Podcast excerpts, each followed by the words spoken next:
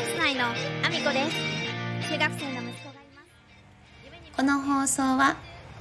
カズマックスのフルマラソンの感想と3時間以内でのゴールを応援している現代の武士こと佐野翔平さんの提供でお送りしております佐野翔平さんありがとうございます佐野翔平さん現在クラファン挑戦中でございます。あと残すところ10日となっております。キャンプファイヤーで、えー、挑戦しております。日本の素敵な伝統技術や文化を世界に発信したいニューヨークでの挑戦ということでですね、えー、セカンドゴールに向けて、えー、頑張っておられます。えー、このセカンドゴールをあの達成してあのようやくこう通訳さんと一緒に行けたりとか、えー、向こうでのニューヨークでの活動資金が得られるというふうにあの設定されておりますのでぜひぜひ皆様、えー、概要欄に、えー、リンク貼らせていただいてますのでそちらからご覧いただければなと思います。素敵なリターンがたくさんございます。人気のリターンはですねあのすぐにあのソールドアウトになってしまってるんですけれども、あの、一部ね、まだね、残ってるものもございますので、ぜひご覧いただけたらなと思います。えー、そんなこんなで改めまして皆さんおはようございます。岐阜県出身、岐阜県在住、ダンサー、スーツアクター、インフルエンサー、ケントモリプロデュース、現役主婦3人組ユニット、チャンス内のアミコです。おはようございます。本日もアミコさんのおつむの中身をダダ漏れさせていきたいと思います。よろしくお願いします。本題に入る前にお知らせをさせてください。出演情報になります。えー、10月25日、愛知県にあります、畜産文化小劇場というところで、名古屋市芸術奨励賞受賞記念公演、ソバックに出演させていただきます。えー、こちら19時15分開演となります。興味のある方、各 SNS で、えー、DM いただければ対応させていただいておりますので、興味のある方、ぜひぜひメッセージをお待ちしております。そして、えー、11月5日は愛知県にあります名古屋市公会堂というところで恩返しというステージに出演させていただきます。えー、こちらはまだ公演時間が出ておりませんので、公演時間が出次第お知らせさせていただきます。そして来年1月7日は、えー、岐阜県にあります各務原市というところで映画祭がございます。私は当日スタッフとして参加させていただいておりますが、えー、上演作品には私がスタッフとして参加させていただき、そして出演もさせていただいている作品が上映されますので、ぜひ、ご覧いただけると嬉しいです。お待ちしております。そんなこんなで本題に入らせていただこうと思うんですけれどもです。昨日ですね、えー、と、舞台の方を見に行かせていただいてまして、あの、午前中から夕方まではですね、あの、バリバリに、あの、大掃除をしてですね、まあ、その内容に関しては、わけはですね、昨日のスタンド FM をお聞きいただければわかるんですけれども、まあ、バタバタしておりましたが、あの、夜からはですね、舞台を見に行き、そして、あの、本当はね、アフタートークまで聞きたかったんですですけれどもその後リハーサルがあったのであのアフタートークを聞くことができずにあの帰らせていただいたんですけれども、えー、現代史×現代美術×コンテンポラリーダンス、えー、つぶてというですね、あの、名古屋公演がございまして、今日もね、あの、ありますので、あの、ネタバレがね、あの、嫌だなという方は、あの、この放送はちょっとね、あの、ネタバレを含むので、あの、このままですね、あの、ポチッと終了ボタンを押しておいていただいた方がいいかもしれないんですけれども、あのこのつぶてという舞台がですね、あの再演舞台なんですけども、私が見せていただいたのは初めてでして、まあ、出演された方がですね、あの、おなじみの方々が出られていたんですけれども、あの、空気感が私は非常に好きでして、あの現代詩がこう読み上げられる中あの出演者がこう踊られているパフォーマンスをしているというような空間ではあるんですけれども独特の空気感があるというかあの苦手な方はもしかするとちょっと見てると怖くなってしまうのかもしれないです。あの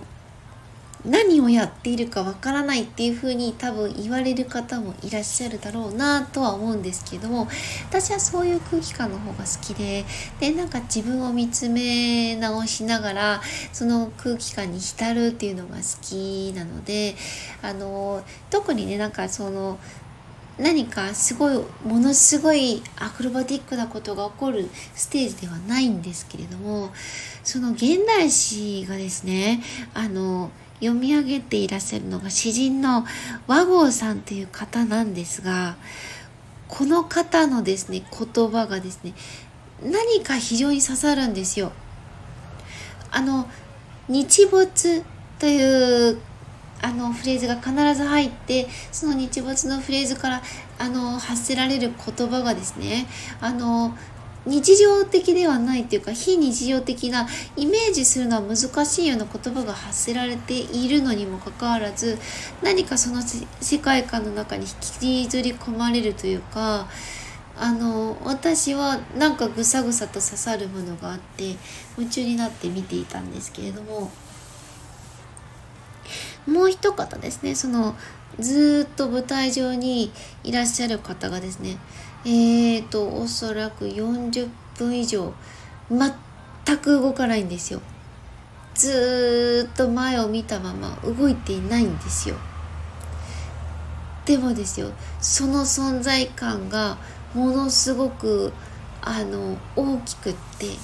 で後ろでね動いてるダンサーのがいるんですけどもそっちに目がいかなくなるぐらい動いているものに目がいかなくなるぐらいの存在感なんですよ。ずっと見てるだけ。本当に見てるだけなんですよ。いきなり舞台上に現れたなと思ったらずっと動かない。なのになんか惹かれる。これってすごいことだなと思っていてこれはねあの実際に舞台を見られる方にしか伝わらないかもしれないけれどもこれができるってやばいなと40分間動かないっていうことで成立する舞台ってやばいなと思いながら見てましてあのもう一つ作品があって「レミング」という作品もあったんですけどもこちらはですねやってることが非常にシンプルなんですよね。あの倒れそうになる方を支えるっていうことがベースになったあの30分ぐらいの間なんですけどもあのその中から発生するっていう動きなのでやってることはですねそんなずっと30分間あの大きく変わっていなくて倒れそうになる方を支える支える支える支えるっていうのがずっと連続して起こっていくだけでもあるんですけどもただあのその中でですねその混沌とした中であのまあ、音楽であったりとかその移り変わるその倒れ込む人のこの風景がなんかこう私にはそのカオスというか混沌とした風景ではあるんですけどもなんか自分の中であのふつふつと起こってくるエネルギーみたいなものを感じながら見ることができてでちょっとねあのいい刺激を受けたなと思いながらあのそのままねリハーサルに行ったんですけれども、まあ、そのやっぱり、あの舞台を見たりした後っていうのはリハーサルもねなんかエネルギーがあの私の中ではふつふつと感じるものがあってなんかあの集中できるリハーサルになったかななんて思ってたんですけどもあの番外編としてちょっと話してもいいですかね？この舞台に、出られてたのがアフターイマージュというですね名古屋ではあの結構ね大活躍をされている方々なんですけれどももう私よりもちょっと年下の男の子たちがやっているんですが3人がですね、あの、その中の3人、アフタイマージュはもうちょっとメンバーいるんですけれども、その中の3人がですね、あのまあ、最初パンイチみたいな状態で出てくるんですよね。でその時は寝っ転がってるんで気づかなかったんですけどその後あの舞台上であの黒いパンツっていうかズボンを履いてそこから上半身裸でずっと踊ってるんですけれどもあのまあ30代後半の体っていうのもあるのでまあ若干肉付きがこうぽちゃっとしてる感じがあるんですけど何？3人とも私よりも胸あるじゃんっってちょっと 思ってしまってあのなんかちょっと悔しかったです。すいませんこんな話が最後にくっついて。でもねなんかねちょっとね舞台っていろんな感情がこう巡らされてなんか自分の中でですねいろんななことを思うんですよ自分のあの内面を振り返ることになったりいろんな見つめあの自分のね中にあることを見つめるあの時間になったり刺さったりあの出演者のあの思いに馳せたりいろいろねあの感情がこう入り乱れる場所ではあるんですけどもあのちょっとそんなことまで思ってしまいましたということで、えー、そんなこんなで、えー、私の SNS のフォローもよろしくお願いします。スレッズ、Twitter、Instagram、TikTok、YouTube、ノート、それからスタンド FM だけではなく、ボイシーでも放送させていただいてます。放送内容別々のものになりますので、ぜひ、えー、ご覧いただけると、ご覧じゃなかった、えっ、ー、と、お聞きいただけると嬉しいです。えー、そして、えー、クラウドファンディングに挑戦されております、えー、私のスポンサーでもございます。えー、佐野翔平さん、ひなわ銃男子佐野翔平さん、えー、キャンプファイヤーで、えー、クラウドファンディング挑戦されております。えー、概要欄に貼らせていただいてますので、ぜひ、えー、ご覧いただけると嬉しいです。よろしくお願いします。残すところ10日となっております。えー、皆様ぜひぜひ応援よろしくお願いします。そんなこんなで、今日も一日ご安全にいってらっしゃい。